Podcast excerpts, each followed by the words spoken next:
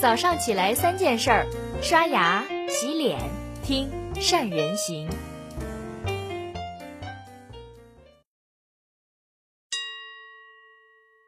大家好，我是善人。最近国内的 IT 界的新闻基本上被小米一家给承包了。就在昨天，小米创始人雷军发了一条微博，说：“北漂奋斗九年多，终于买房了。小米科技园八栋楼。”三十四万平方米，五十二亿的造价。小米这家公司确实很神奇，从零开始创业，七年营收就突破了千亿大关，八年成为了全球第五大手机厂商，称得上是创业的神话。作为本土手机品牌当中少有的上市公司，同时又是港交所同股不同权的上市第一股，它的特殊性和重要性不言而喻。当然，你能承受多大的诋毁，就能承受多大的赞美。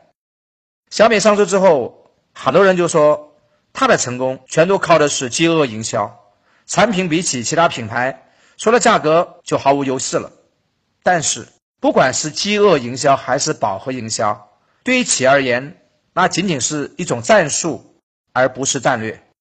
今天，我们不妨从传统的四 P 营销的。元素，也就是产品、价格、渠道、促销，来分析小米的东西为什么就卖的比其他家的好。首先是产品，小米诞生之初的口号就是为发烧而生，以发烧级的旗舰配置、价格便宜一大截的产品定价，得到了大量的消费者的支持。那个时的小米，一个包装盒就能改上三十多个版本，打样超过一百次。甚至是做了一万多个样品，等等等等。我在想，这就是小米对产品机制的追求。第二，价格，在好多人的心里，小米就是性价比高。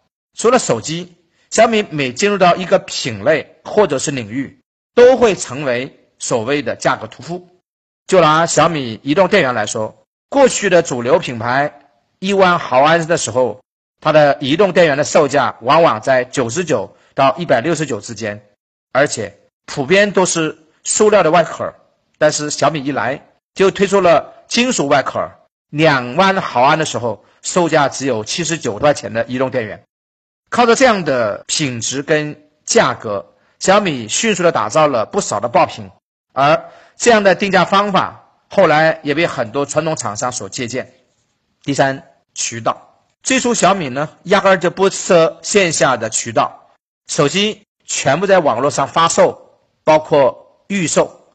这么一来，线下门店的租金成本、各级经销商的利润空间都不用去负担，小米得以把成本降到最低。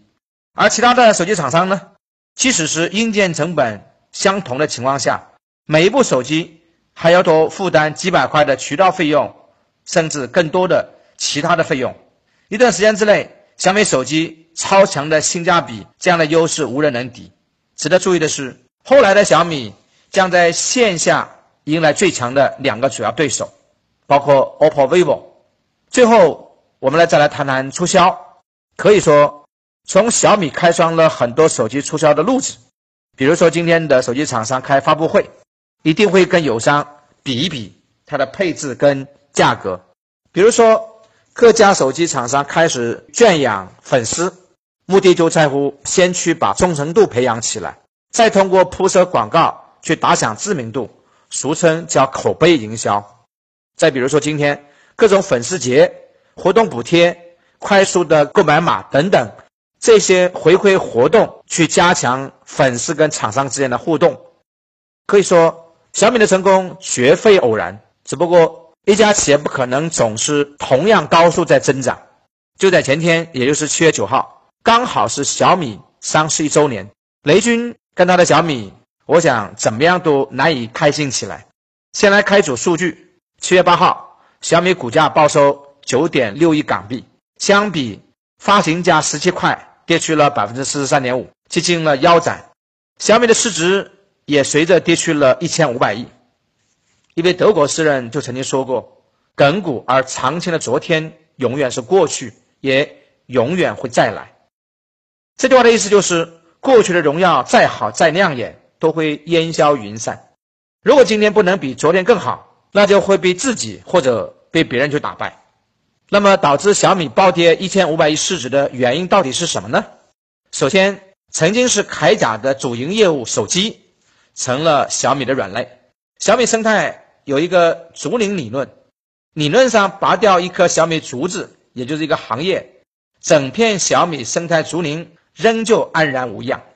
但是，从小米今年三月公布的一八年财报来看，小米对于搭竹子，也就是手机业务的依赖度仍然很明显。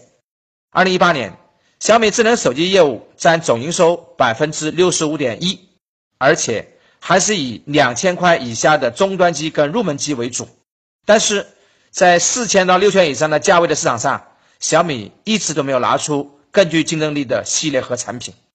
其次呢，关于线下渠道，小米那还是个小弟弟。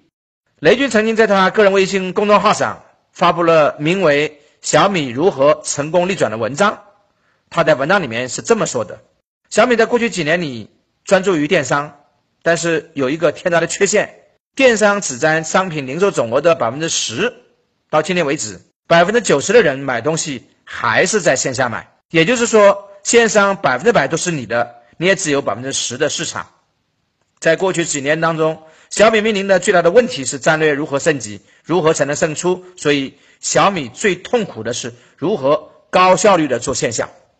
正如雷军所言，在二零一四到二零一七年，小米过于专注线上，错过了国内非一线城市及城镇的线下换机潮，而 OPPO、vivo 两兄弟刚好抓住了这样的市场机遇，立马布局全国基本上两千多个区县，一举成为线下市场最大的赢家。此外，对供应链的管理，小米也相对不足。根据有关消息。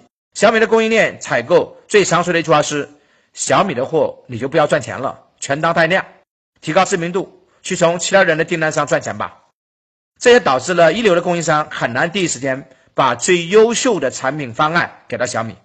毕竟小米定下的百分之五的硬件综合净利润的商业模式，基本决定了小米自己赚钱和把钱花在小米都没那么容易。总的来说，小米想要打一场翻身仗。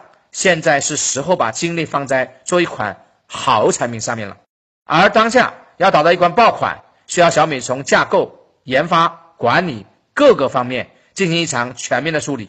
在过去的这一年里，我们能看到小米频繁的调整自己的组织架构去实行变化，也看到雷军在技术研发上所付出的努力。正像雷军所说，这将是一场持久战。毕竟，谁还沉浸在昨天的荣光里？失去的就不只是时间这么简单了。好了，这是今天三人行跟你分享的所有的内容了。在别人的故事里看到自己的可能，看到自己的不足。